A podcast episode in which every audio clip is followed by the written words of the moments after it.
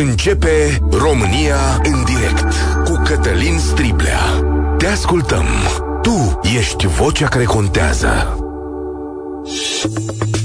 Bun găsit, bine ați venit la cea mai importantă dezbatere din România. De aseară sunt filtre de poliție și forțe de ordine la intrările din București. Autoritățile vor să împiedice coloane de fermieri și camionagii să intre în capitală. Aceștia cer facilități pentru industriile lor și ar dori să ajungă în fața guvernului pentru a protesta. Cum protestele nu sunt autorizate, autoritățile au hotărât că nu le dau voie oamenilor să intre în capitală cu mașinile. Ministrul Predoiu, ministrul de interne, chiar a apăsat asupra ideii ca aceștia să nu intre în capitală.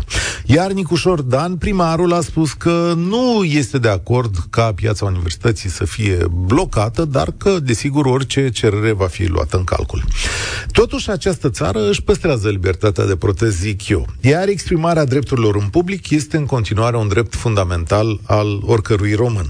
Democrația se bazează și pe momentele sale mai puțin plăcute, adică pe faptul că un oraș sufocat ca Bucureștiul ar putea fi de-a dreptul paralizat o zi sau două de un astfel de protest.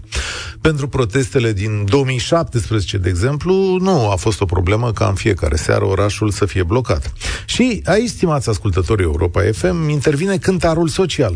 În ce măsură drepturile pe care le ceri intră în coliziune cu drepturile pe care le au și cetățenii unui oraș, de exemplu? Hai să vedem ce cer acești oameni și chiar invit pe fiecare dintre ei să intre în direct să vedem. Sigur, invit și pe cei din breaslă să ne spună dacă aceste proteste sunt reprezentative pentru toți. Iată câteva revendicări, sunt importante. Acordarea unor credite cu dobândă subvenționată, o subvenție pe perioada tranzitării cerealelor din Ucraina, sau subvenționarea motorinei cu 50%. Se adaugă eliminarea impozitului pentru profitul reinvestit și scutire de CSS pentru cei care lucrează în agricultură, de exemplu. Cineva ar putea spune: domnule, dar de ce să nu primească toată România, până la urmă, drepturile astea? Pe de altă parte, câteva mari organizații agricole spun că nu sunt organizatoare ale acestor proteste, dar că fermieri care le sunt membri participă la ele. Unul dintre liderii LAPAR, organizație profesională din agricultură, Nicu Vasile, a precizat că problema cea mai mare a fermierilor nu este partea de vânzare, de valorificare, ci partea de costuri și de taxe, la fel ca și în cazul șoferilor sau transportatorilor. Și că agricultorii români, spune el, sunt departe de ceea ce li s-a promis în 2007, când am intrat în Uniunea Europeană. În mod clar însă, afacerile agricole românești au încasat o lovitură puternică odată cu apariția în piața competiției numite Ucraina, să recunoaștem asta. Iar oamenii simt nevoia să fie protejați. Problema este că Ucraina este aici să rămână la nesfârșit, ori protecția nu poate ține la nesfârșit. Da. Și încă ceva, aseară George Simion și Diana Șoșoacă au încercat să facă parte, să paraziteze acest protest, dar cei care erau acolo i-au trimis acasă. Este stilul celor doi, e bine cunoscut, vom discuta mai târziu despre asta. Așadar, stimați oameni din România, care ascultați Europa FM, fie că sunteți, știu eu, în proteste implicați, fie că nu, dar fie că sunteți cetățeni obișnuiți, hai să vă vedem. 0372069599. Care sunt principalele revendicări dacă sunteți protestatari? Dacă sunteți de partea cealaltă, cetățenii obișnuiți ai României, ce credeți despre aceste proteste ale agricultorilor și transportatorilor? Trebuie sprijiniți mai mult ca alte ramuri ale economiei? Și, desigur, ar trebui ca autoritățile să le permită intrarea în oraș? Vă întreb și pe voi. 0372069599. România în direct este pe Facebook, pe TikTok, pe YouTube, uitați-mi, da, pe YouTube, iar la radio, la Europa FM, primul va vorbi Ciprian. Salutare, Ciprian! Salutare, Cătălin! Da, este un protest, zic eu, absolut legitim. Nu o să spun acum dacă cred că ar trebui să intre toți cu camioanele și cu tractoarele în București, în Piața Victoriei, dar dacă ne referim la acest lucru, am o întrebare. Am văzut de multe ori agricultorii francezi, cred că sunt cei mai celebri prin protestele lor, Ei au autorizații când fac astfel de proteste. Astea sunt proteste spontane sau, mă rog, nu neapărat spontane, dar sunt organizate. Nu ai cum dacă ești transportator sau agricultor. Toate protestele franceze sunt spontane. Ba, în fine. Asta zic, ei au autorizație, mă refer, când vin cu utilaje, cu... Bănuiesc că de multe ori au. Uneori s-ar putea să nu aibă, că nu pot verifica de la caz la caz, dar bănuiesc că principiul general valabil în Europa este să ai un tip de autorizație, nu? Da, întrebarea e de ce ai noștri nu au. Bun, hai să trecem peste asta. Eu fac parte din patronatul piscicol. Din câte știu, noi nu participăm la acest protest, dar avem o grămadă de probleme și suntem aparținem de Ministerul Agriculturii, ca să spun așa. Deci toate autorizațiile și toate contractele le facem cu Ministerul Agriculturii. Deci, practic, suntem în agricultură. Și să nu uităm că materiile prime, cereale și tot ce oferim peștilor noștri, hrana, o procurăm din agricultură și, în general, din România. Suntem conectați, zic eu, în mare măsură la tot ceea ce se întâmplă și la toate problemele. Acvacultura românească suferă de mult, de peste 20 de ani. Nu avem o lege. Am împreună cu cei de la... cu toate patronatele din România și chiar, să zicem, și cu sprijinul celor de la ANPA, Agenția Națională de Pescuit și Acvacultură, am lucrat la o lege care a ajuns la președinte, a fost reîntoarsă în Parlament pentru modificări. Acum sperăm că aceste modificări să se rezolve și să avem acea lege care, să sperăm, că va apărea cât mai repede și va da posibilitatea fermelor piscicole din România să investească, să-și modernizeze partea de producție, de comercializare. Adică vreau să ajung la o idee. Agricultorii și probabil și transportatorii români trebuie ajutați mult mai mult de stat, pentru că altfel o să ne trezim. Oricum importăm foarte mult. Asta e foarte interesant. Stai o secundă. 80% din peștele consumat în România se importă. Ok, îți de acord cu ce spui tu, dar asta e ceea ce trebuie să testăm astăzi, Ciprian. Pentru că aceste proteste care sunt... Voi nu participați la ele, dar ai exprimat fix aceeași idee. Agricultorii români trebuie ajutați mai mult de stat. Uite ce cer o parte din acești oameni. Subvenționarea cu 50% a motorinei pentru agricultură. Dăm voie să spun că e mult 50%, adică e greu de tot să faci asta. Subvenție pentru întreaga perioadă de tranzit a cerealelor ucrainene, 150 de euro pe hectar. Eliminarea CSS pentru salariații din agricultură. Dom'le, e mult. Neimpozitarea profitului reinvestit, asta ne costă pe toți. Adică, de ce această industrie să fie favorizată înaintea altora? Păi este simplu. Românii așa s-au învățat. Ne-am învățat în ultimii 20-30 de ani că trebuie să cerem mult mai mult decât vrem să obținem. Pentru că altfel nu o să obținem nimic. Dar chiar de v-ar da o subvenție de 10% la motorină. Totuși e din bani publici. De ce meritați voi, înaintea altor ramuri industriale, un 10% la motorină? Eu nu discut acum din punctul de vedere al celor din agricultură vegetală sau zootehnie, eu discut din punct de vedere al pisciculturii. Vrem să consumăm pește românesc sau vrem să consumăm pește din import? Asta e o întrebare foarte simplă și foarte directă la care trebuie să ne gândim cu toții. Iar peștele proaspăt, cu cât e transportat de mai departe, și asta are legătură și cu transportatorii, pentru că el se transportă cu frig, este un transport special care are un cost mult mai mare decât transportul normal. Cu cât îl transportăm de la distanțe mai mari, costul acestui produs crește. Ok, am înțeles ideea pe care o transmiți și o pun mai departe în dezbatere. Mulțumesc tare mult, Ciprian.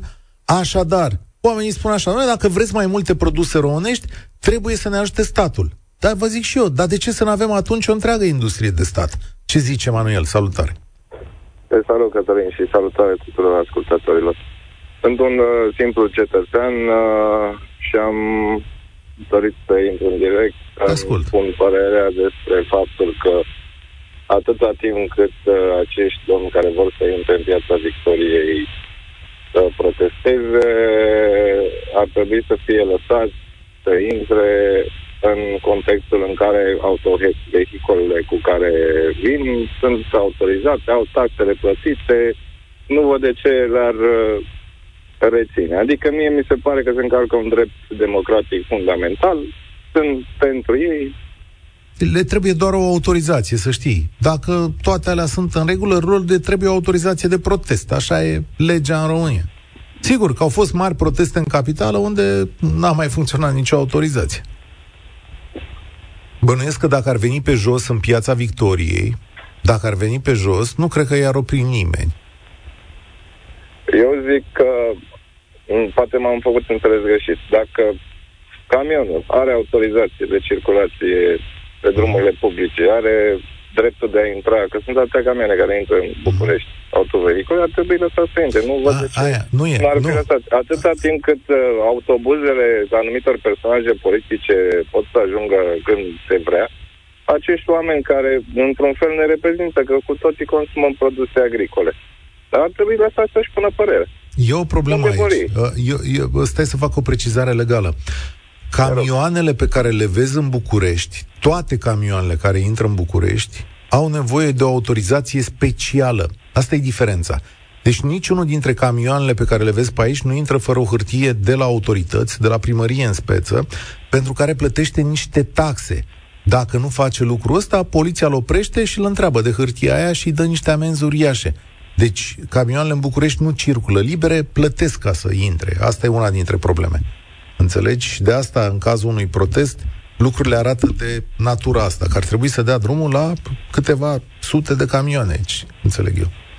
Am înțeles. În contextul ăsta tot spun că ar trebui să dea drumul și să își apere drepturile. Până la urmă, este dreptul lor să-și apere drepturile. Corect, corect. Da. Pe mine, ca simplu cetățean, adică să luăm logic, așa nu m-ar deranja. Ca acești oameni care vor să-și spună o părere și vor să facă o acțiune, cum se face în alte state democratice, să fie lăsat să vină, să-și spun. Absolut corect. Câtă vreme au lucrurile în regulă, probabil că asta spun autoritățile. Mulțumesc tare mult, Emanuel. Oamenii sunt liberi să intre, să vină în centrul capitalei, să-și susțină drepturile. Un mesaj pe WhatsApp zice așa: nu înțeleg, vor subvenții, vor ajutor de la stat când plouă, când e secetă, mereu vor ajutoare. Dar când anul este bun pentru agricultură și au producție bună, de ce nu țin prețurile normale și ei le cresc? Chipurile așa cere Uniunea Europeană. Ajutoarele pentru agricultură se dau și la Uniunea Europeană, dar și de la bugetul țării. Deci suportăm cu toții. Vine omul nostru și cu un răspuns. Nelu, salutare, ești la România în direct. Salutare, Cătălin, salutare, România, pe oriunde ai fi. Să luăm puțin din trecut, 2009-2011, criza, marea criză sau vechea criză. Facilitățile fiscale care au fost acordate de guvernul polonez agriculturii și transportului. Flota de camioane a polonezilor și țărilor baltice este una dintre cele mai mari din Europa. Oriunde te duci în Europa sunt peste 60-70% plini de polonezi și de baltici. 2. Ai spus puțin mai devreme că autorizațiile de oraș. Să mai îmi spune și mie cineva un oraș din lumea civilizată, mă refer la asta de vest, unde să plătesc taxe de intrare în oraș. Nu știu să zic. Plătesc taxe. Nu să plătesc taxe. Am ajuns cu camionul până aproape de turnul Eiffel. Am ajuns în centrul Berlinului pentru descărcări, pentru meeting. Acum sunt plecat din țară. Plânge inima în mine că nu pot fi în țară. Plânge inima în mine. Și aici sunt greve. Tot de agricultori, tot de transportatori. Într-adevăr, se blochează intrările și ieșirile din autostradă, fără a fi în conflict direct cu poliția. Poliția pur și simplu îi păzește și atât. Nu are absolut nimic. Greva de la noi de acum este în proporție de 80% făcută de cei care au în parcul auto maxim 20-30 de camioane. Asta înseamnă un fel de afacere de familie. Nu sunt cu sute, nu sunt cu mii de camioane. Flote extrem de mari. De ce? Adică de ce? Doar de ce ei sunt loviți? Explică-mi ca să înțelegem cu toții. Păi este foarte simplu, pentru că flotele mici nu au acces foarte mare la contractele care sunt foarte bănoase. Nu au, pentru că flotele mici se reflectă doar într-un transport mult mai mic. Flotele care sunt la noi în țară și sunt doar câteva firme și sunt controlate strict politic. Pot da nume, dar nu acum. Okay. Lucrurile astea se întâmplă doar din lipsă de unitate, de unire. Întotdeauna unirea a făcut puterea. Întotdeauna noi am fost cei care ne-am văitat primii. Noi am fost primii care am trădat, am fost primii care am urât și am înjurat pe cel care, într-un fel sau altul, a vrut și binele meu. Poate nu acum, dar în viitorul apropiat ne-a vrut binele. Eu l-am înjurat, noi l-am înjurat. Asta s-a întâmplat dintotdeauna cu adunătura asta de populație care vrem să ne numim popor sau națiune. Bun. Asta se întâmplă în România. Politicul, referitor la cei doi, cele două... Așa, zi, de Șoșoacă și Simion, nu-s marcante. Șoșoacă și... Da. Marcante între ghilimele, mă. Așa, ok. Nu fac decât să atragă un electorat care pur și simplu este scârbit de ceea ce se întâmplă în țară. Sunt plecat din țară și, sincer, vă spun, plânge inima în mine că nu pot face mai mult de unde sunt.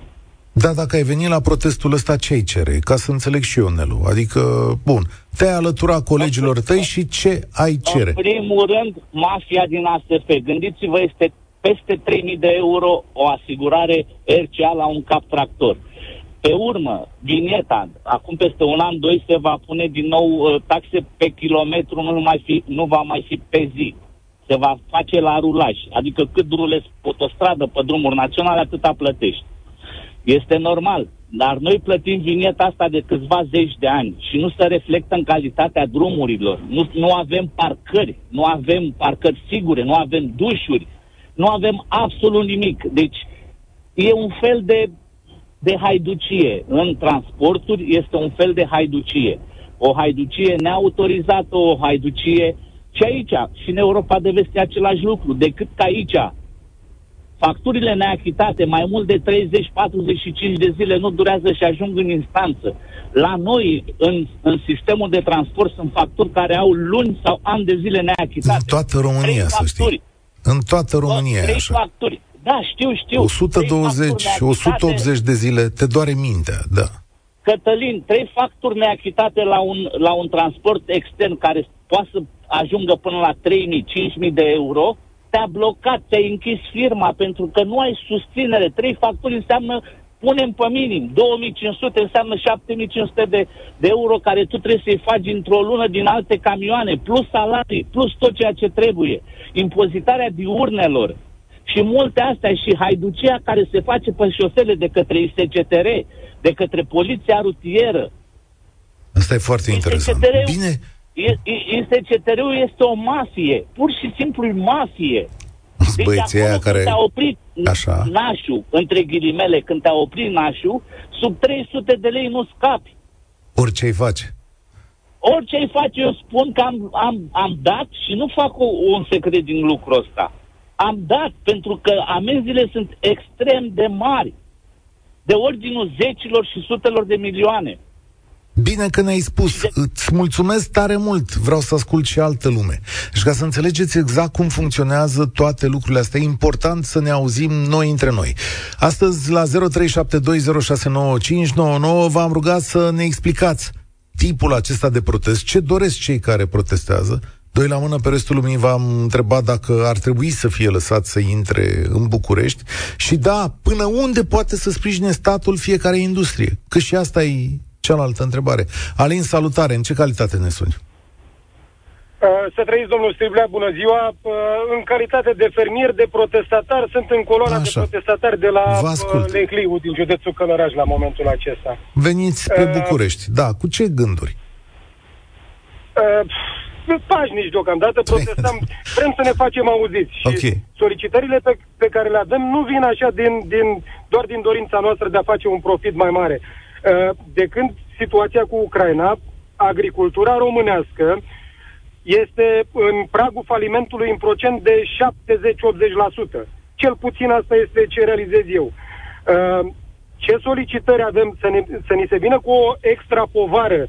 Când vine o povară de genul acesta, să ne luptăm în aceeași piață și să producem în condiții diferite fiecare. Noi, Europa, producem în condiții diferite față de teritoriul non-european. Să se vândă în aceeași piață la prețuri egale sau să ne batem în prețuri, ne trebuie și nouă niște avantaje ca să putem să înțeleg. Ce-i diferit la tine român față de colegul ceh? Dă-mi ca să înțeleagă lumea. Sau spaniol, sau francez. Sau valoarea subvenției. Ok, care la el cât e și la noi cât e? Nu știu să vă spun în cifre, dar este mai mare pe toată Europa. Noi avem cea mai mică subvenție din Europa, din ce știu eu. Ok, ok. Menționați de impozitele pe salarii un pic mai devreme. Știți că în Europa, în marea majoritate a țărilor, până la 10-11.000 de euro poartă impozitare zero pe salariile din agricultură și sezonieri din agricultură? Da, dar noi tocmai am hotărât că nu mai putem să facem asta. Știu, dar au fost niște reduceri pentru alimentație, nu? Până anul trecut au fost niște reduceri la CASS. Care ne-au prins foarte bine, vă spun sincer, da. Care ne-au prins acum foarte bine. Le-au tăiat la toți. Ar fi necesare să ne ținem oamenii în țară. De ce tractoristul meu nu s-ar duce să muncească în Germania și să rămână cu ăia 42% în buzunar și ar veni la mine? Dați-mi dumneavoastră un răspuns pentru lucrul acesta. Nu pot să vă răspund la chestiunea asta. Cred că atât aș permite România. Asta e tot ce pot să spun în momentul ăsta. Cu conducerea pe care o am. Eu am consumat în cursul anului 2023 aproximativ 80-90.000 de litri de motorină. Mi s-au subvenționat 40.000. Eu plătesc taxă de drum pe motorina pe care o bag în generatorul de electricitate, să ieric cultura. E normalitate? Nu pot să vă zic asta, că nu sunt priceput, dar ascult întrebările noastre. Și... Pentru asta ne spunem oful. Deci, încă o dată, ați avut așa, 80.000 de litri consumați și ați primit subvenție doar pentru 40.000, nu? Da, pentru că este limitat la 70 de litri pe hectar. Okay. Dar motorina folosită în agricultură nu este doar în lucrările agricole, este și în irigație, este și în... Și nu putem să ne limităm la 70 de litri, cel puțin pe tehnologiile pe care le folosim la momentul acesta. Cât vă acoperă din subvenția asta? Cât vă acoperă din costuri? Adică dintr-un litru de motorină, cât e subvenția? 1,5 lei, grosomodo, din litru de motorină, în limita aproximativ jumătate din ce am folosit. Ați cerut 3,5 lei. De fapt, 50% nu este nici pe departe 50%. Nu. Păi l-ați cerut de 50%. Deci dumneavoastră, grupuri, colegi de dumneavoastră, eu nu știu dacă dumneavoastră ne spun așa. Cred că exprimarea trebuia definită un pic mai bine. O exprimare mai corectă este să se elimine taxele și accizele din litru de motorină. Nu să fie subvenționat. Și atunci... Motorina aia eu oricum o folosesc pe câmp. Noi o folosim pe câmp. De ce plătesc taxe de drum pe lituri de motorină folosită în câmp? Da, mi-e greu să vă răspund la asta, dar poate vă răspunde domnul Ciolacu. Pot să vă dau o veste de ultimă oră. Domnul Ciolacu vă primește la guvern, pe reprezentanții dumneavoastră. Se întâlnește, înțeleg că în ora următoare, astăzi, ceva de genul ăsta, reprezentanții dumneavoastră vor merge la guvern. Acum puteți să-i ridicați toate întrebările din punctul meu de vedere, dar să știți că nu știu dacă o să fiți... să fie auzite și întrebările care le-am lăsat la dumneavoastră în emisiune. Ideea e că nu cred că o să vă rezolve foarte mult, pentru că, uite, de exemplu, guvernul german, dumneavoastră v-ați inspirat din protestele germane, da? Dar guvernul german, să știți că în ciuda protestelor, a tăiat, de fapt, de la agricultură destul de mult. Da, ce să zic, fiecare cetățean care este fie pro, fie contra, trebuie să se gândească în momentul în care mușcă din bucățica aia de pâine, că aia vine din agricultură. Dacă agricultura românească, agricultura o să existe și cu și fără noi. Dacă agricultura românească o să fie acaparată de fonduri de investiții, de firme foarte mari, atunci mâncarea noastră o să depindă foarte mult de gândirea și de comportamentul lor. Noi trebuie să ne gândim la ramura asta economică nu doar ca un furnizor de taxe și impozite pentru PIB-ul României. Trebuie să ne gândim ca la o siguranță alimentară. Este la fel de importantă ca și o armată puternică, ca și o siguranță a țării în care trăim. Dacă noi o dăm pe mâna altcuiva, că sunt fonduri de investiții care stau hămesite la granița României și așteaptă o criză monstru să vină să acapareze. Dacă noi neglijăm, noi toți, că purtăm haină de agricultori, că purtăm haină de parlamentari, dacă noi toți neglijăm chestia asta, ne neglijăm grav viitorul, să știți. Am primit mesajul dumneavoastră. Vă dau dreptate în mare măsură când spuneți că e o chestiune de siguranță națională. Da, să ai propria ta agricultură funcționabilă este o chestiune de siguranță națională. În același timp, între toate industriile astea din stat trebuie un echilibru. Uite să vă spun care e situația în Germania, unde încă se negociază lucrurile astea. Dar până în prezent, până anul acesta, întreprinderile agricole își recuperau parțial impozitul pe energie plătit odată cu prețul motorinei. Și ăsta era 21,48 de cenți pe litru. Inițial, coaliția de la Berlin a vrut să desfințeze complet această subvenție, adică să ia agricultorului german acest 21,48, să dădea încă din 1951. Da, știți că Germania e și ea lovită de realitățile inflației și realitățile legate de războiul din zonă. Și până la urmă sunt într-o discuție în care să le zic așa: mă, vă luăm parte din subvenția asta de 21,48, o micșorăm cu 40%, după care în 2025 și 2026 o micșorăm cu 30%. Asta spune 2 CVL și spunând asta, îi atrag atenția că sunt chiar niște probleme macroeconomice pentru guvernele astea destul de complicate. Robert, salutare, ești la România în direct. În ce calitate ne suni? Bună ziua, domnul Cătălin. Robert Rică mă numesc, sunt fermier din județul Argeș, exploatez o suprafață de 700 de hectare și particip la meeting-ul acesta.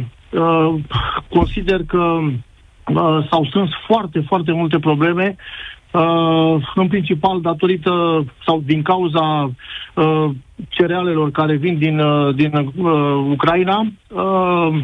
Întrebați dumneavoastră de ce e nemulțumirea asta vis-a-vis de cereale și de având în vedere costurile de producție care le avem noi. Noi producem cu substanțe care sunt mult mai scumpe, cu tot ce înseamnă inputuri. Sunt foarte, foarte... nici nu se pot compara ca și costuri cum produc fermierii ucrainieni. Iar piața este aceeași. Suntem puși să vindem în condițiile în care noi producem mult, mult mai scump. Pe lângă aceste lucruri, au apărut niște norme pe care noi trebuie să le respectăm începând de anul ăsta. Normele, GAEC-urile, acestea nu fac altceva decât să ne împovăreze cu atât mai mult.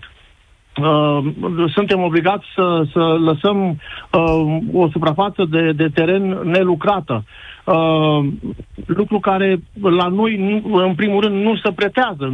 Nu consider că nu e ceea ce ar trebui. Nu facem altceva decât să... Eu înțeleg, e o discuție profesională. Când eram eu mic, să învăța la școală că trebuie să faceți o rotație a culturilor, să mai lăsați terenurile să-și revină din când în când. Dar acum nu mă bag, asta e o discuție științifică. Înțeleg că pierdeți bani când lași o suprafață goală, da? Pe de altă parte, absolut, aș vrea să înțeleg dacă asta ce au zis colegii dumneavoastră, 150 de euro la hectar, subvenție, pentru că trec pe aici cereale ucrainene. Așa, de unde 150 de euro? De ce 150 de euro și nu 100? În primul rând, considerăm că pierderea care ne-a fost nouă provocată, acolo se ridică ca și sumă din... Deci noi la momentul de față avem costuri de producție undeva la unitatea de măsură pe hectar, avem costuri între 3.500 și 5.000 de lei. Iar în momentul în care noi valorificăm producția, luăm în calcul producția unui an normal, unui an bun, noi nu putem nici măcar să ne acoperim costurile de producție. Nu, nici pe departe să putem să... Adică ce, nu încasați 5.000 de lei la hectar? Da, păi, o producție în zona noastră, unde nu sunt neapărat cele mai bune terenuri ca și productivitate. O producție medie este aceea de 5.000-6.000 de kilograme de grâu la hectar. În condițiile în care, la momentul de față, prețul care ni se oferă nouă la kilogramul de grâu este undeva de 70 de bani, 70-75 de bani pe kilogramul de grâu. Și atunci, spuneți-mi dumneavoastră, cum pot să merg mai departe? Ce soluții, la ce să apelez? Noi am început să vindem pur și simplu din terenuri și din utilaje ca să ne putem plăti ratele și înainte de a veni ucrainenii cu grâul lor, care, apropo, tranzitează. Dar știți ce se întâmplă? Adică tranzit, dar cineva fură din tranzit, nu? Adică asta e ideea. Păi, despre asta e ideea, că avem concetățeni care fură și inundă piața, da? Că mi-a spus și taică-miu că ieșea pentru găini grâu și mi-a zis că a scăzut prețul și că el era mulțumit așa că a mai scăzut prețul, dar dacă era grâu ucrainean, sigur că cineva îl ia și îl aruncă pe piață nelegal și la fel întrebați-vă colegii de breaslă din panificație dacă nu cumva cumpără grâu ilegal din Ucraina. Crezi că e posibil? Probabil, este posibil, cu siguranță lucrul ăsta s-a întâmplat, dar nu suntem noi de bine și noi nu avem niciun fel de putere. Da, noi spunem, de la cât v-a scăzut prețul vouă înainte de ucraineni? Cât aveați voi prețul la grâu? Noi am avut prețul la grâu 1 leu pe kilogram înainte de începerea războiului, iar în timp ce costurile de producție, pot să vă spun, să vă dau un exemplu, prețul pe tonă de îngrășăminte era maxim 1.400 de lei, iar după invazia, după începerea războiului, prețurile îngrășămintelor erau de 5.000 de lei și la momentul ăsta sunt undeva la 3.500-4.000 de lei. N-am înțeles. Deci 150 de euro. Bine, astăzi se vorbește cu Marcel Ciolacu. Bănuiesc și chestiunea asta. Aș pune mâna în foc. Domnul Ciolacu mai mult de promisiune nu poate să pună în situația asta, să scoată bani suplimentari, să acopere aceste pierderi. Este realmente imposibil. Și încă ceva. Ucraina este aici ca să rămână, prieteni. Atenție! Cerealele ucrainene nu dispar, că asta e efortul european, să-i tragem pe oamenii ăștia în sfera asta de influență. Și ani de zile de acum, Ucraina va fi o concurență pentru fermiere din România. O concurență teribilă. Cum o să facem să-i oprim? Greu de tot, dar trebuie să fim mai deștepți decât ei. Paula, salut! Paula? Rol că a lăsat telefonul deoparte. Salut, Paula, ce faci? Nu aude, nu zice, nu spune. Adrian, ești la telefon? Bună ziua! Salutare! În primul rând vreau să spun că sunt de acord cu orice formă de protest legitimă, în sensul în care acțiunea în sine are ca scop și la obiective realizarea unor probleme de natură socială. Iar, în al doilea rând, sunt unul dintre organizatorii protestelor din 2017 în Timișoara și am făcut tot posibilul ca toate protestele în Timișoara să fie legale, în sensul în care cu autorizație de la primărie, cu avize de la jandarmerie și toate celelalte instituții implicate. În al doilea rând, sau al treilea rând, toți fermierii din România și în principal din Europa sau din Polonia și din Polonia ar trebui să înțeleagă că în perioada aceasta este o perioadă foarte grea, atât pentru economia noastră românească, cât și pentru cea ucrainiană. Noi trebuie să mulțumim Ucrainei în mod direct pentru efortul maxim pe care îl face de a opri tăvălugul rusesc, de a opri invazia rusă, să ajungă în Europa, să dicteze și să impună tot felul de mecanisme numai de ei știute. Și din punctul acesta de vedere, consider că toate acțiunile acestea de protest nu trebuie legate de Ucraina neapărat, de ceea ce se întâmplă cu războiul din Ucraina. Spui tu, Adrian, că e un sacrificiu, sau inclusiv că oamenii aceștia fermierii noștri trebuie să se sacrifice și ei pentru sacrificiul pe care îl fac ucrainenii. Asta e. În principal trebuie să mulțumim Ucrainei pentru efortul depus. Dacă n-ar fi fost Ucraina, acum fie noi am fi fost colonie rusească sau sub jugul rusesc că... și fermierii români nu ar mai fi avut dreptul sau libertatea de a se exprima, la Moscova. Cred că știi că astăzi, ca să legăm lucrurile între ele, cred că știi că astăzi Casa Albă a anunțat că de facto ajutorul pentru Ucraina a încetat pentru că fondurile sunt blocate de către Congres. Deci Statele Unite nu mai trimite în acest moment nici bani, nici armament. Orban blochează în Europa. Da, și asta e situația. Oamenii care sunt acolo pe frontul acela, în curând nu vor mai avea muniție atât de multă, deja au muniție mai puțină și războiul s-ar putea sfârși, nu știu cum, o să vedem, poate săptămâna viitoare facem o emisiune. Dar războiul nu se poate doar cu arme. Este în primul rând și războiul economic în Europa în momentul de față. Rusia lucrează și pe plan fizic bombardând Ucraina, dar și pe plan economic, social, cu mișcări de stradă. În Europa au foarte bine dezvoltate sistemele de penetrare a societății civile și să controleze societatea civilă, să pună presiune pe guverne, să obțină ce-și doresc. Deci, din punctul meu de vedere, consider că da, sunt aspecte legitime pe care trebuie să le pună în lumină fermierii români, cum ar fi rovineta, cum ar fi combustibilul pentru lucrările agricole. Vorba aia, că nu consumi combustibil pe ogor și ei plătești taxe de drum sau se regăsește în tot ceea ce înseamnă componentă de bază a prețului la combustibil. Sunt lucruri care trebuie înțelese și trebuie lămurite de guvern. Dar în al doilea și în principal, tocmai aici e pericolul să nu cădem în plasa întinsă de către Rusia și să ducem toate aceste proteste care, într-o societate normală, ar fi de bun augur și sunt foarte bine de manifestat în mod pașnic, dar trebuie să ne uităm că ursul de la răsărit stă cu ghearele scoase și cu gura deschisă să ne facă colonie oricând.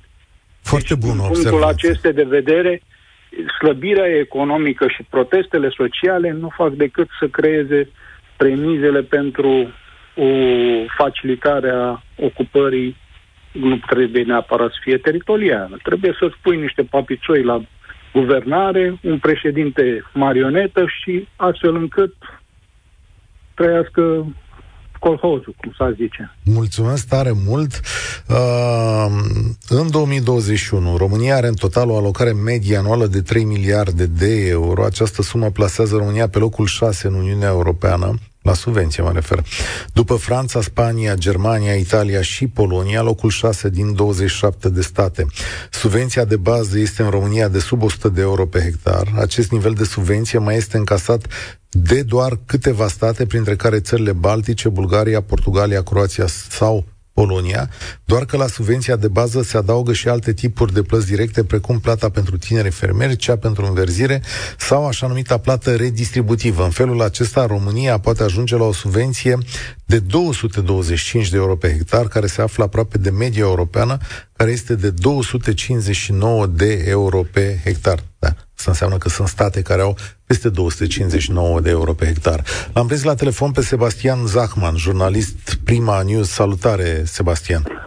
Salutare, Cătălin! Te-am sunat să te întreb de acțiunile, cineva a spus în ghilimele aici, a celor doi politicieni marcanți, doamna Șoșoacă și domnul... Ghilimele unde erau? La politicieni sau la marcanți? Că bună întrebare! Și. Se potrivește și, așa că ia toată fraza. Deci, ca să înțeleagă toată lumea exact, aseară doamna Șoșoacă și domnul Simion n-au fost primiți bine acolo. Cel puțin așa sunt relatările pe care le avem.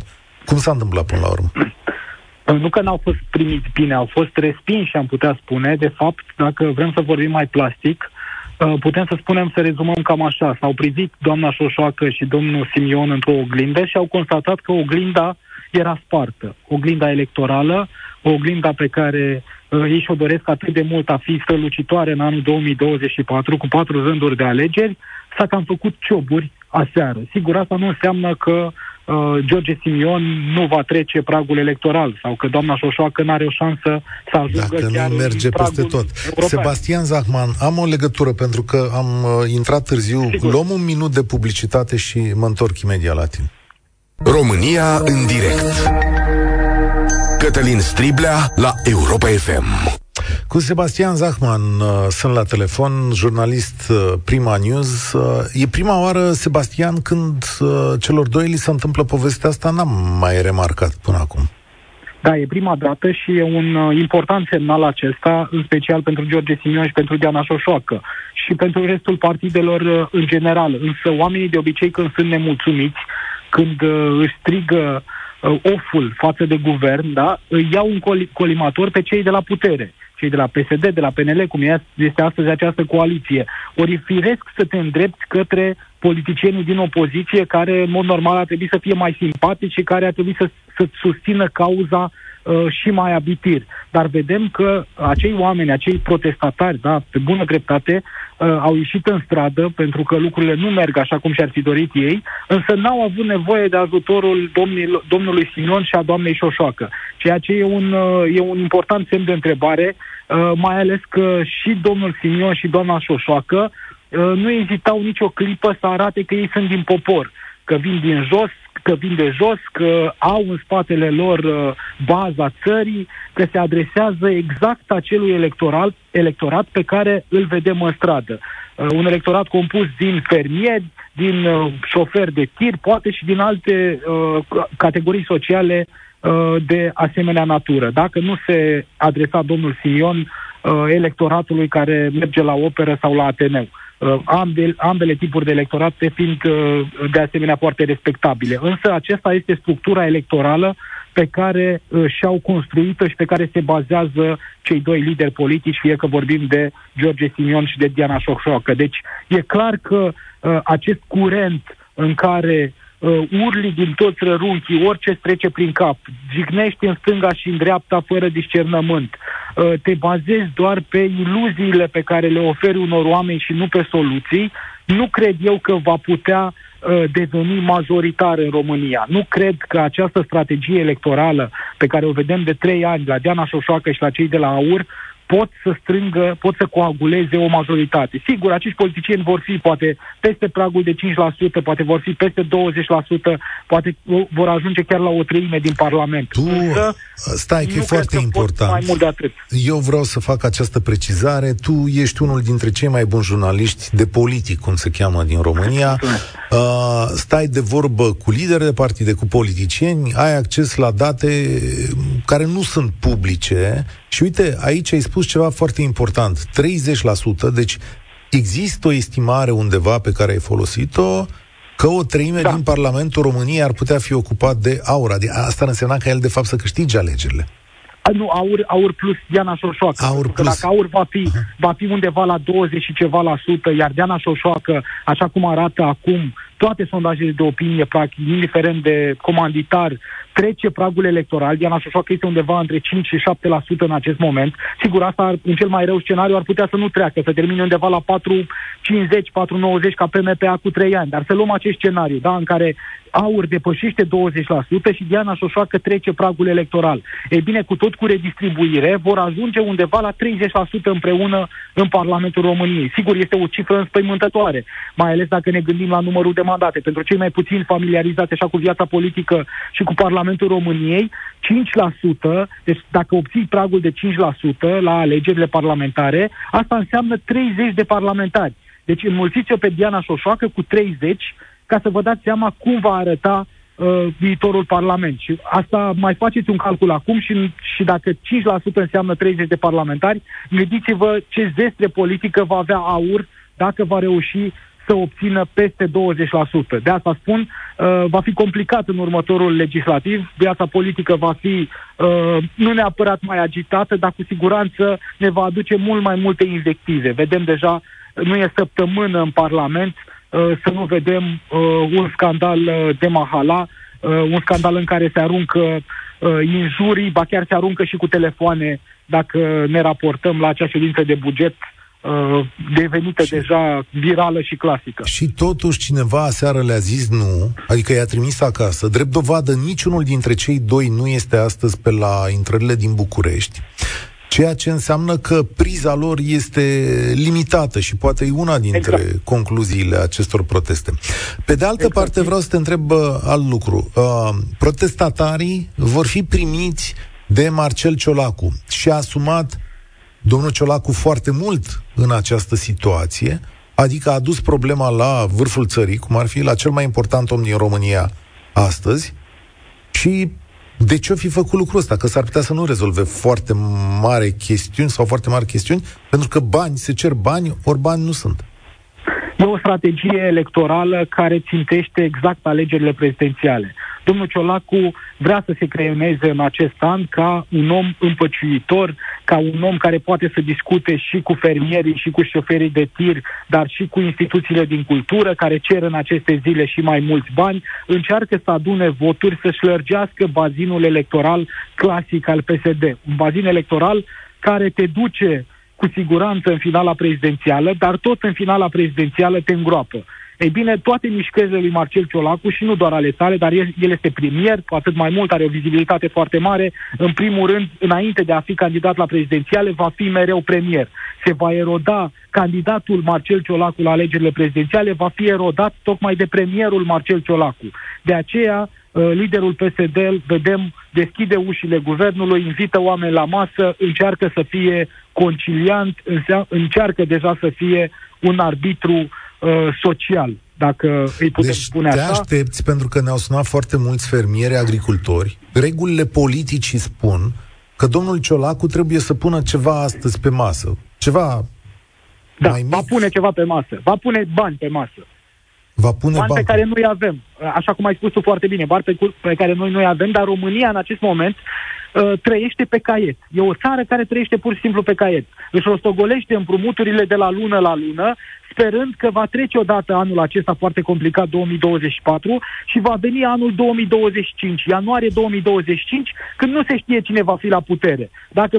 Dacă vor fi aceiași oameni la putere, aceeași coaliție, sigur, vor fi trecut alegerile și vor putea să ia atunci măsuri nepopulare. Dacă vin alții, să se descurce. Cam acesta este principiul după care funcționează clasa politică actuală. Spune-mi, te rog, Sebastian Zachman, la final, dacă a început insider politic la Prima TV, dacă sezonul... Chiar săptămâna aceasta începe insider politic la Prima TV și o am invitată pe doamna Turcan, ministrul culturii. Luni sărbătorim cu toții Ziua Națională a Culturii, ne amintim, e singura dată din an în care politicienii își amintesc de Eminescu, și amintesc că s-a născut Eminescu, sigur, își amintesc sub formă de clișeu mai degrabă, dar iată că e un bun prilej și pentru noi să mai discutăm puțin despre starea culturii din România, care e cam la fel cu starea agriculturii. E adevărat ce se spune că doamna Turcan va candida la europarlamentare? Am văzut niște acum, dacă îmi permiți să-mi fac un teaser pentru emisiune, am întrebat-o pe doamna Turcan dacă va candida la europarlamentare și nu v-aș livra încă răspunsul. Da, ok, bine. Mâine atunci. Mâine la 12. Da. Mâine la Prima TV. Mulțumesc tare mult. Sebastian Zachman, jurnalist Prima News. O să încercăm în fiecare zi, de când România în direct e mai lungă, să vă aducem și opinii de specialiști și oficiali. Ieri l-am avut pe ministrul de finanțe, pentru că trebuie să împletim toate vocile astea. Asta înseamnă colaborarea și dialogul în societate. Să ne înțelegem unii pe alții. Așadar, înapoi la dezbatere. 0372069599. V-am întrebat astăzi, apropo de protestele fermierilor, care sunt principalele revendicări, dacă vă numărați printre ei, ce credeți despre protestul acestor oameni, dacă sunteți restul cetățenilor, și vă întreb dacă poate statul să dea mai mult, deci să sprijinim de la stat și aceste ramuri ale economiei mai mult decât o facem. 0372069599. Tudor, sper că mai ești acolo, sper să fii avut răbdare, ești de mult pe fier. Am ascultat cu interes și dialogul cu domnul Sebastian Zachman și dialogul cu fermierii. Așa. Sunt funcționar public, lucrez într-un minister care se ocupă cu fonduri europene și am un salariu foarte bun. Aseară am fost la Chiajna fără să mă cheme nimeni și am asistat la scandalul făcut de doamna Șoșoacă, pe care, dând convingere, i-am urat să plece acasă. Vă spun cu sinceritate că Simion a fost mai cuvinte, n-a luat... Dar de ce v-ați dus acolo? De ce? Pentru că îi susțin pe fermieri. Asta e de fapt ideea. Eu îi susțin cu toată puterea pe fermieri și am să vă spun și de ce. Vă rog. Toate nemulțumirile lor sunt absolut justificate și pleacă de la simplu fapt că în clasa noastră politică nu avem decât corupție și incompetență. Am lucrat și la APIA, și la NSVSA, și la transport.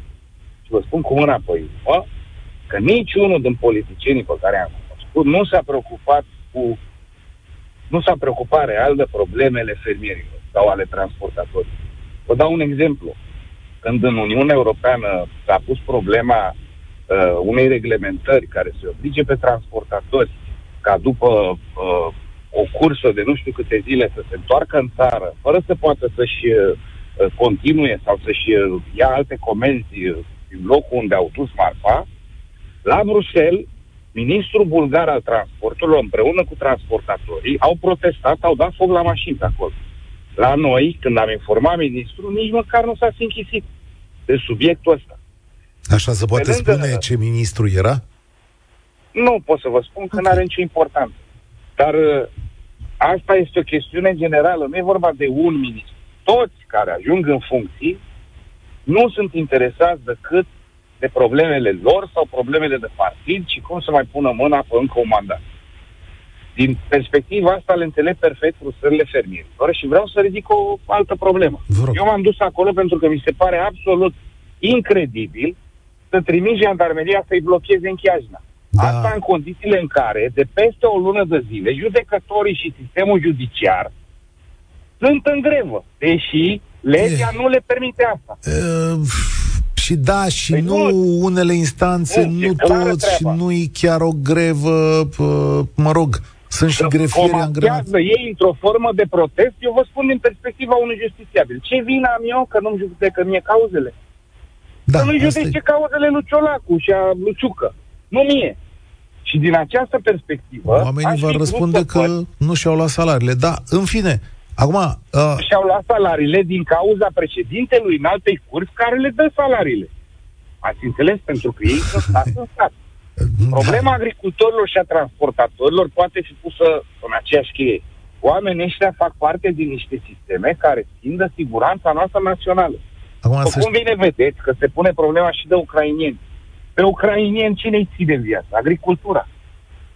Iar noi ne batem în joc de fermierii noștri și de transportatori. Ascultați-mă o secundă. Jandarmeria tocmai a mai tras o coloană pe dreapta care venea spre București, dar în același timp, să știți că sunt vămi blocate de fermieri, văd și eu acum la televizor, și au mai ieșit oameni cu utilajele în stradă. Să știți că și alți români v-ar putea spune, domnule, și pentru mine e important și eu aș vrea să funcționez, să nu fie vama blocată. Dar totul ține de echilibru, adică până unde se mai poate duce statul cu susținerea. V-am citit acolo, suntem aproape de media Uniunii Europene la subvenții. Avem, cât v-am zis, 225 de euro la hectar cu de toate, maxim, unde se atinge maximul. Că celelalte state baltice au găsit metode negociate cu Comisia prin care să-i sprijine pe fermieri fără să fie considerate ajutoare de stat. Ok, dați-mi un exemplu, ca să învețe și domnul Ciolacu, că înțeleg că îi cheamă astăzi pe fermieri. Păi să învețe singur domnul Ciolacu, că nu sunt cea măsură. Păi aici facem schimb de experiență, de asta ne ajutăm împreună, Tudor. Dacă e o idee pe care nu o pot funcționa... Nu știu, la acum și chiar nu știu să vă spun, exemplu, subvenția la combustibil în Polonia nu e considerată vreun mare ajutor de stat și se dă fermierilor fără niciun fel de probleme. Okay. La noi se pune problema... Da, înțeleg. La noi, din motorină, să mai iau niște bani. Este sursa principală, una dintre sursele mari de venit ale statului. Mulțumesc tare mult! Tudor, care este funcționar, cred chiar în Ministerul Agriculturii, din câte mi-am dat seama, sau lucrase în zonă. Antonio, ești la România în direct. Salutare, bine ai venit! Bună ziua, bună ziua, Cătălin și telespectatorilor și ascultătorilor. Da, sunt un simplu cetățean, lucrez în mediul privat, am doar câteva remarci pe acest subiect. 1. Cred că orice cetățean are dreptul să protesteze, inclusiv transportatori, inclusiv fermierii. Acum, modul cum protestează, cred că schimbă complet modul în care ne uităm și înțelegem lucrurile. Nu cred că e normal și cum protestează cu filajele aduse în orașele mari, în vânt. Cred că autoritățile au făcut foarte bine stopându-le accesul în orașe. Asta este primul punct. Ar putea să protesteze ca simpli cetățeni, să meargă cu pancarde în fața guvernului, la fel cum au mers profesori sau alte categorii profesionale sau categorii sociale din România, când au fost la un protest. Asta este punctul meu de vedere. Ok. Acum, legat de fermieri, legat de revendicările celor două categorii profesionale, eu am înțeles că transportatorii sunt în primul rând nemulțumiți de creșterea RCA-urilor. Da. Sunt foarte mari. Sunt peste 3.000 de euro pe cap de tractor. Da. E o sumă mare. Bun. Acum... Sincer, nu știu care sunt tarifele pentru asigurare în afară, da? Cât percepe sau cât plătește un polonez pentru un cap tractor. Sincer, cifrele astea nu le-am văzut, nu vreau să comentez, dar solicitarea lor de a cere ca RCA-urile să fie plafonate este o greșeală, pentru că noi am mai avut două falimente a unor companii de asigurări, tocmai pentru că prețurile nu reflectau realitatea din teren, prețurile RCA-urilor. Și acele companii au intrat în faliment tocmai pentru că n-au putut plăti. Dacă să presupunem că RCA-urile acestor cap tractor nu vor acoperi costurile reparațiilor pentru eventualele daune, cine va plăti aceste? E o foarte bună întrebare. Poate ne răspunde cineva din agricultură. Să știi că a mai existat o plafonare băgată de stat.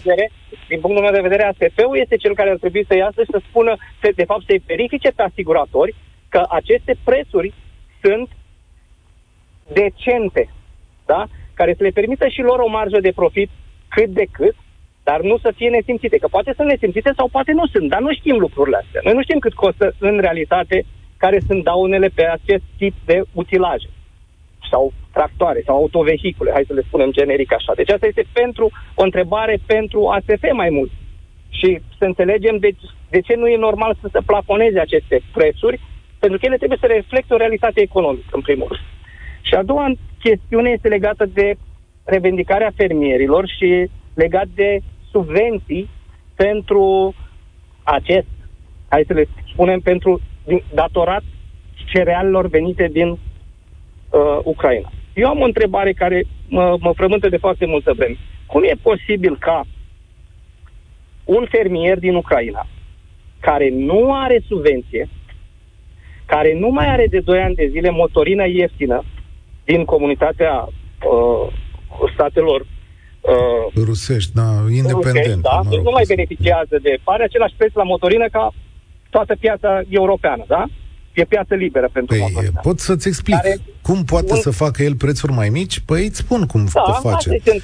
Pentru că are grâu de calitate mai slabă, nu are standarde europene la el, pentru că are îngrășăminte la prețuri mai mici, pentru că le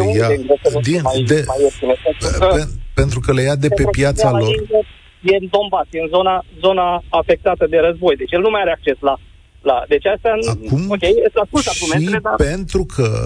pentru că ei au avut cantități stocate de care vor să scape foarte rapid și au dat prețurile foarte jos, pentru că au nevoie de tot ce pot să încaseze. Și atunci ei, în mod tradițional, fac grâne mai ieftine decât România și decât Uniunea Europeană, care are tot felul de standarde și tot felul de cheltuieli, și au avut și stocuri pe care le golesc foarte rapid. Ăsta este momentul pe care îl trăim. Și vin și întreb, protejăm 100.000 de fermieri, dându-le subvenții, da? Dar aproape, hai să spunem, 18 milioane de cetățeni cumpără grâu mai scump. Da, asta e. Dar noi oricum îl cumpărăm mai scump.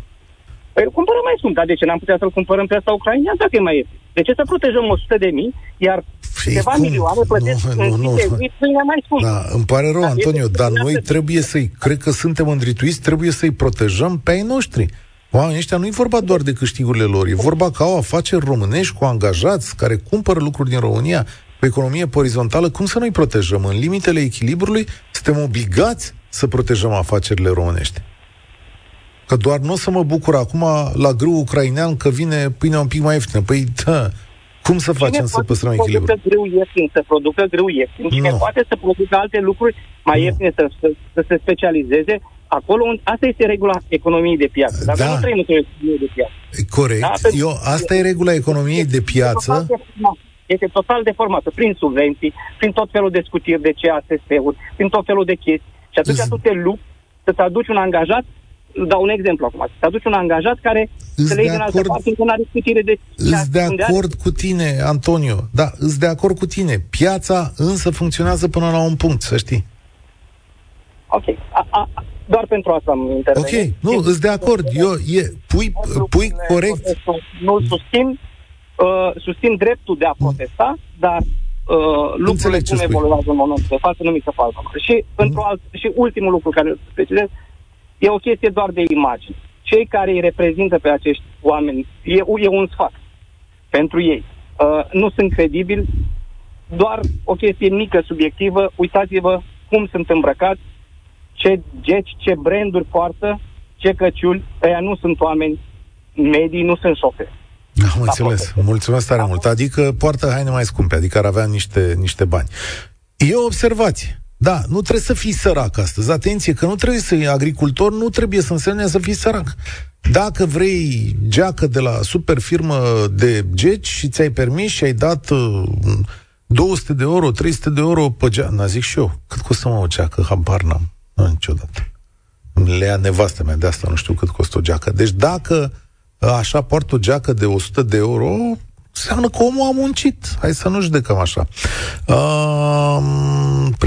Prefectul Capitalei se vede cu premierul Ciolacu la 15 și cu protestatare. Prefectul a cerut să formeze o delegație de 3 transportatori plus 3 fermieri. Valentin, salut! Să trăiți! Cu ce te ascultam, dar de fermier. Așa.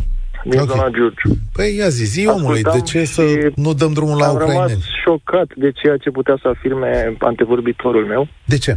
Pentru că se pare că în România de anului 2024 ești penalizat dacă te descurci și reușești să ai o afacere care îți dă o haină de 300 de euro, să zicem, nu? Asta vi se pare că e o abordare normală? Acum am zis și eu, dacă ai făcut bani și vrei să te îmbraci așa... Dânsului, nu, n-a fost ok. Dar lăsăm la o parte toate astea. Hai să revenim la subiect, da? Că și eu am fost la protest aseară și o să merg și astăzi. Referitor la ceea ce se întâmplă cu Ucraina, nu cred că avem mare lucru de făcut, decât să încercăm să ne emulăm pe situația actuală. Să găsim un compromis, astfel încât să...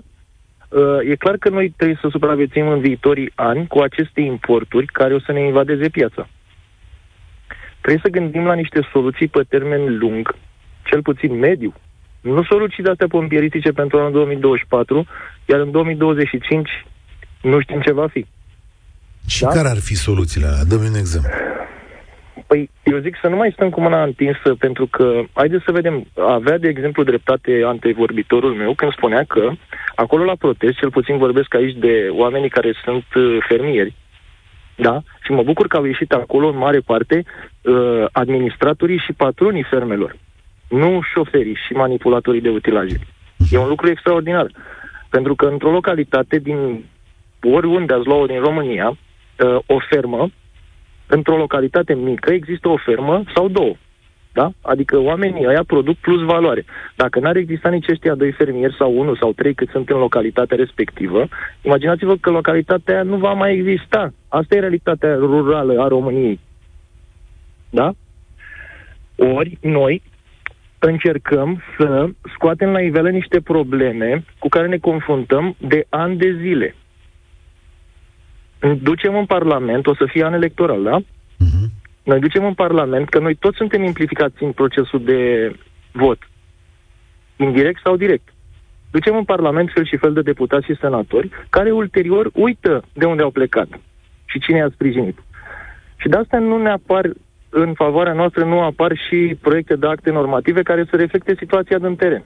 Acum sunt niște revendicări. Toată bunăvoința, da, a existat, doar că ei sunt dezinteresați. Da? Eu aș zice să ne aplecăm mai mult asupra a ceea ce putem să facem noi, să nu mai cerem subvenții, că e clar că subvențiile nu se vor mări. Haideți să vedem ce putem să facem. Eu cred că dacă ni s-ar oferi niște credite cu dobândă mică... Sunt trecute aici pe listă. Credite agricole cu dobândă de 2%. Solicit. Exact. Asta e solicitarea noastră. Eu n-aș mai merge să solicit subvenție de la APIA. Eu m-aș duce și m-aș împrumuta suma de care am nevoie. Dar în momentul în care mă împrumut și plătesc 18% dobândă și trebuie să-mi și garantez creditul, este foarte greu să obțin acel credit. Sunt de acord cu tine, dar diferența de credit cine o plătește? Sau cum poate fi silit o bancă să dea credit la banii ăștia? Sau poate le dă Exim Bank? Există bănci cu capital de stat. Exim Bank sau soluția. Cec? Nu putem să spunem exact Exim Bank sau cec. Nu să spunem băncii Transilvania sau BRD-ului, da? Uh-huh. Spunem băncilor care sunt cu capital de stat, unde poate statul să-și impune și el punctul de vedere, în cazul în care dorește. Dom'le, o soluție logică, apreciez, da. Nu trebuie să solicităm subvenții, nici nu ne dorim asta. Imaginați-vă că tot ce vedeți dumneavoastră, toate tractoarele astea pe care le vedeți și utilajele agricole, da, sunt utilaje care au fost achiziționate prin achiziția de fonduri europene, prin accesarea de fonduri europene, da?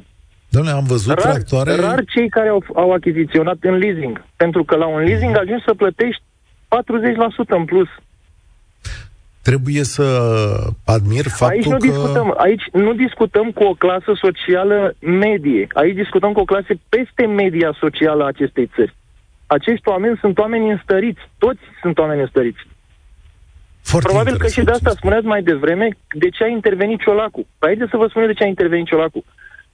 Păi Ciolacu a văzut că bazinul electoral în toată această țară se bazează pe fermieri ăștia mari, care fermierii ăștia mari au o influență la nivel local. Da? Dacă ăștia nu o să susțină primarii, unii dintre ei sunt primari, dintre fermierii mari, dacă ăștia nu o să susțină, cine o să susțină atunci PSD-ul? Și nu numai PSD-ul.